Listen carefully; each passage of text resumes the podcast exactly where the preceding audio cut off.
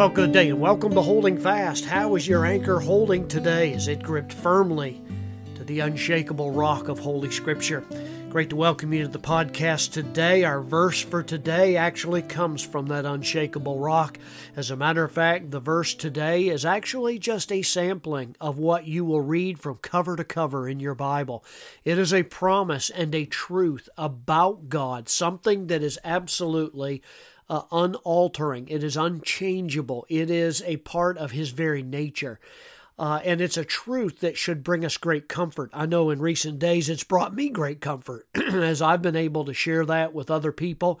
Uh, and it's been such a blessing because I know it to be true. And that is that God is a God of love. And he has demonstrated that in the most graphic way in the death of his son on the cross of Calvary. We know that God loves people, that he loves all. The Bible tells us that.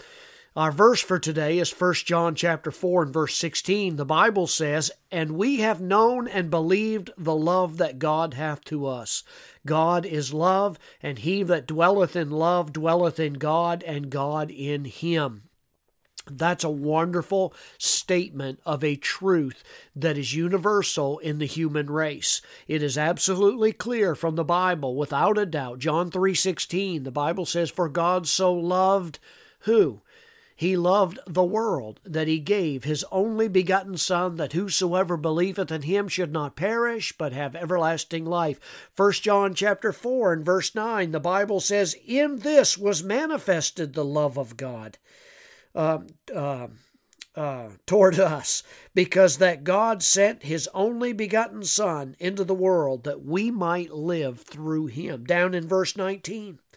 And we know that we are of God, and the whole world lieth in darkness.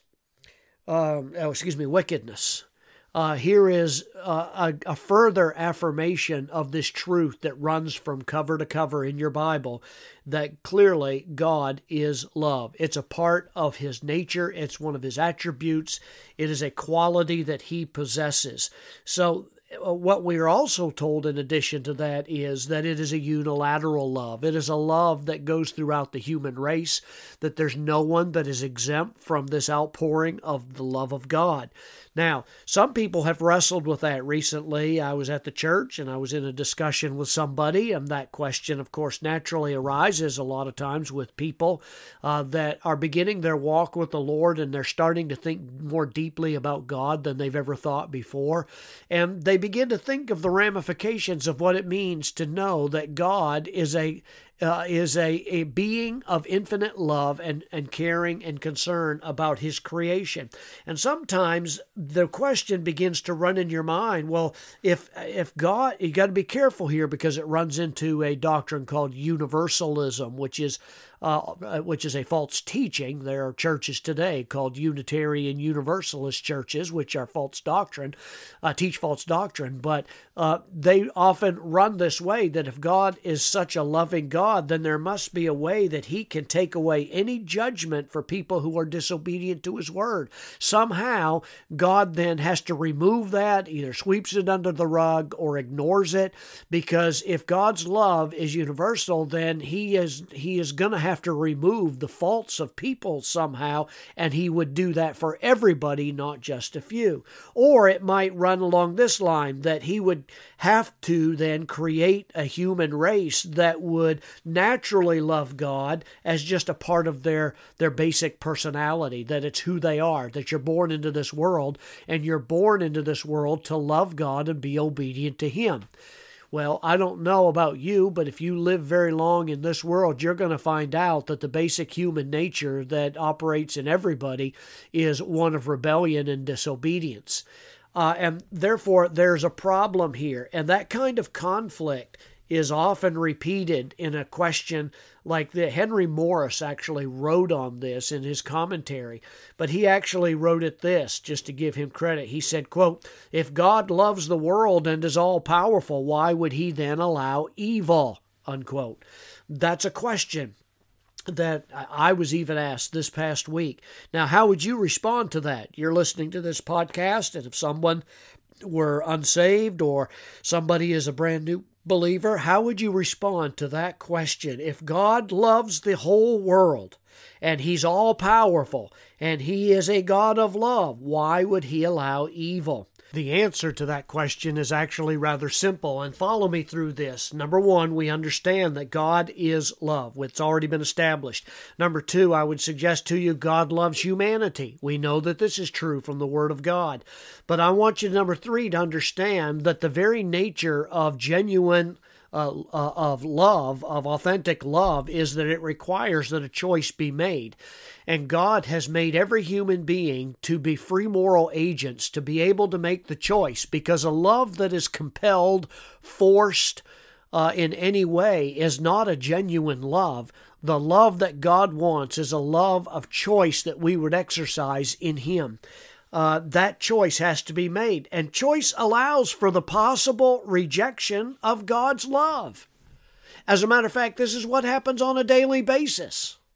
There are people that are confronted with the love of God, and yet they make a deliberate, willful choice to turn away from that and to reject it. And what God is looking for is that we would turn to Him in faith uh, and not reject it, uh, and not be uh, uh, and not be eternally lost, but that we might submit to Him and experience the authenticity of what it means to love somebody out of a heart of gratitude. And so, even though we're broken in our sin, even though we're depraved individuals, uh, we have retained that scarred uh, ability to be able to respond positively to the love of God or God forbid, to consciously reject, deliberately reject his offer of love. That offer is there. Uh, God has demonstrated his common grace in the provision of the needs of the of, of all of humanity. He causes the rain to fall on the just and the unjust. He makes available uh, the food that we eat. He provides all that we have, whether you are lost or whether you are saved. But there is something that He'll only provide for those that love Him, and that is forgiveness of sins in Jesus Christ. And He calls on you today to love Him simply. What's the Bible say? We love Him because why? Because He first loved us. This is a fact. Evil is in the world because God gives you a choice. Uh, he doesn't want to compel you and force you to believe on Him. He wants you to do so simply because of what He's done for you, and He initiated your salvation. 1 John chapter 1 and verses 5 through 10, the Bible says, God is light, and in him is no darkness at all. If we say that we have fellowship with him and walk in darkness, we lie and do not the truth. But if we walk in the light as he is in the light, we have fellowship one with another, and the blood of Jesus Christ his Son cleanseth us from all sin. If we say that we have no sin, we deceive ourselves, and the truth is not in us. But if we confess our sins, he is faithful and just to forgive us our sins and to cleanse us from all unrighteousness. And if we say that we have not sinned, we make him a liar and His Word is not in us. And so, what the Scripture is reminding us of today, that God allows for the possibility of evil in this world so that human love, genuine human love for our Lord, can exist. Henry Morris is credited for this.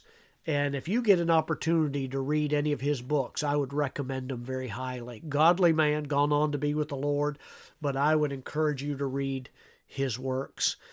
God bless you today. Make that decision to serve Him with all your heart. It's well worth it.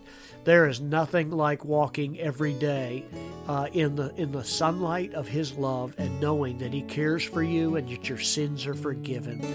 Uh, what love is this? We don't deserve it, but He gives it to us. Walk in the beauty of that today, won't you? Turn your thoughts to Him frequently and meditate on His great love. And better yet, share it with somebody else. Walk with Christ.